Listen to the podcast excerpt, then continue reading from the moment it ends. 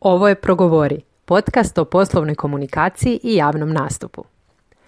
Iako smo kao poduzetnice ili poduzetnice u nastajanju svjesne važnosti kreiranja sadržaja u video formatu, danas ti želim reći da nije svako vrijeme vrijeme za snimanje.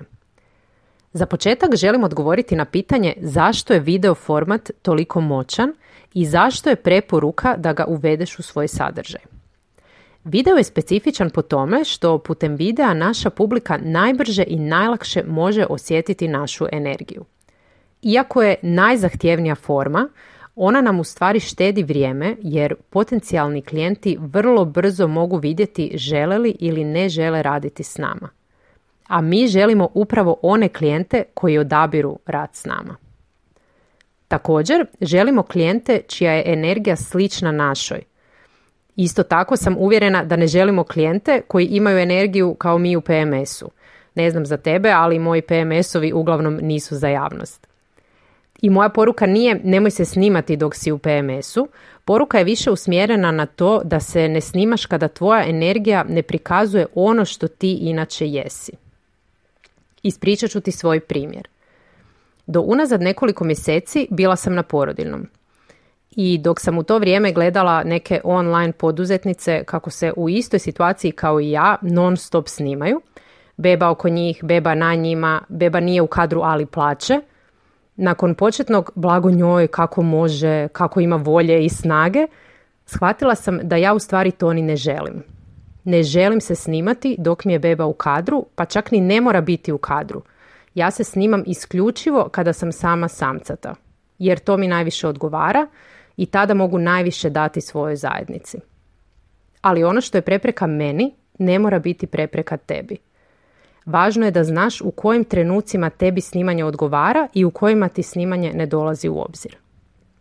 I kada ti kažu moraš se snimati, snimaj se što više, što češće, to sve stoji. Ali nikako se ne slažem s onom snimaj se u svakoj prilici. Najmanje što ti treba u trenutku kada ti je dijete bolesno, a muž na poslovnom putu je maltretirati se sa snimanjem. I niz je životnih okolnosti u kojima je zadnje što trebaš čuti snimaj se non stop. Zato ne dopusti da ti rečenice poput te stvaraju pritisak. Postoji niz formata sadržaja koje možeš odabrati u slučaju kada nije vrijeme za video. Čak je ok i uzeti pauzu od svega. Tu jedino moramo paziti da ne upadnemo u zamku da odgađamo snimanje baš zbog svake sitnice. Mi najbolje znamo što je okolnost koja zaista nije za snimanje, a što je još jedan izgovor. U mom slučaju, beba u blizini znači da nema snimanja i to je okolnost u kojoj ne pristajem snimati, ali kada bih odgodila snimanje zato jer nisam ispeglala kosu, to je u mom slučaju prokrastinacija. Zato jer meni nije problem svezati kosu u rep i ne pridajem toliku važnost svakoj vlasi na glavi i nemam problem s tim da me ljudi vide s neispeglanom kosom. I druga stvar koju bih htjela ovdje spomenuti – osim ovih nekih okolnosti u kojima nam nije do snimanja, može se dogoditi i suprotno, da stalno imamo potrebu i energiju za snimanje, što je generalno super. Ali podsjećam te da i tu promisliš o tome gdje se i u kojim uvjetima snimaš.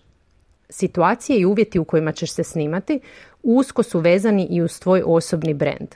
I tu se podsjeti koje su vrijednosti tvog brenda, kojim riječima opisuješ svoj brand. Ako su to primjerice elegancija, minimalizam i profesionalnost, video u kojem okrećeš palačinku u kuhinji prepunoj suđa neće biti u skladu s tvojim brendom i vrlo vjerojatno će zbuniti tvoju zajednicu. Znači, čak i kada si raspoložena za snimanje dok kuhaš ili u speglu, pitaj se je li to u skladu s mojim brendom. Nekim brendovima će to izvrsno nadopunjavati njihovu priču, ali mnogima neće poruka s kojom te danas želim ostaviti je da, video je super i snimaj se što češće. Ali samo ako je tvoja energija na razini na kojoj osjećaš da je ispravno da bude i ako su okolnosti u kojima snimaš u skladu s tvojim osobnim brendom. Ako ti ovo ima smisla, pozivam te da se pretplatiš na newsletter u kojem dijelim dodatni primjenjiv sadržaj o javnom nastupu. Link za prijavu je na yellowclock.com.hr i na mom Instagram profilu. Čujemo se u sljedećoj epizodi.